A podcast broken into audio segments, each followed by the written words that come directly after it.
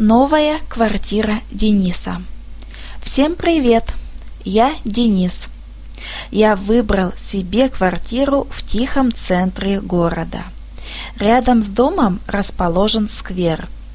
Недалеко от дома находится культурно-деловой центр с кинотеатром.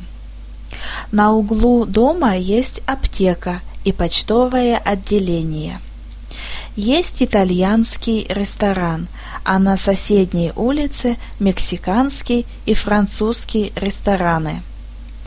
Также следует отметить, что неподалеку есть супермаркет и фитнес-клуб. Этот район меня полностью устраивает.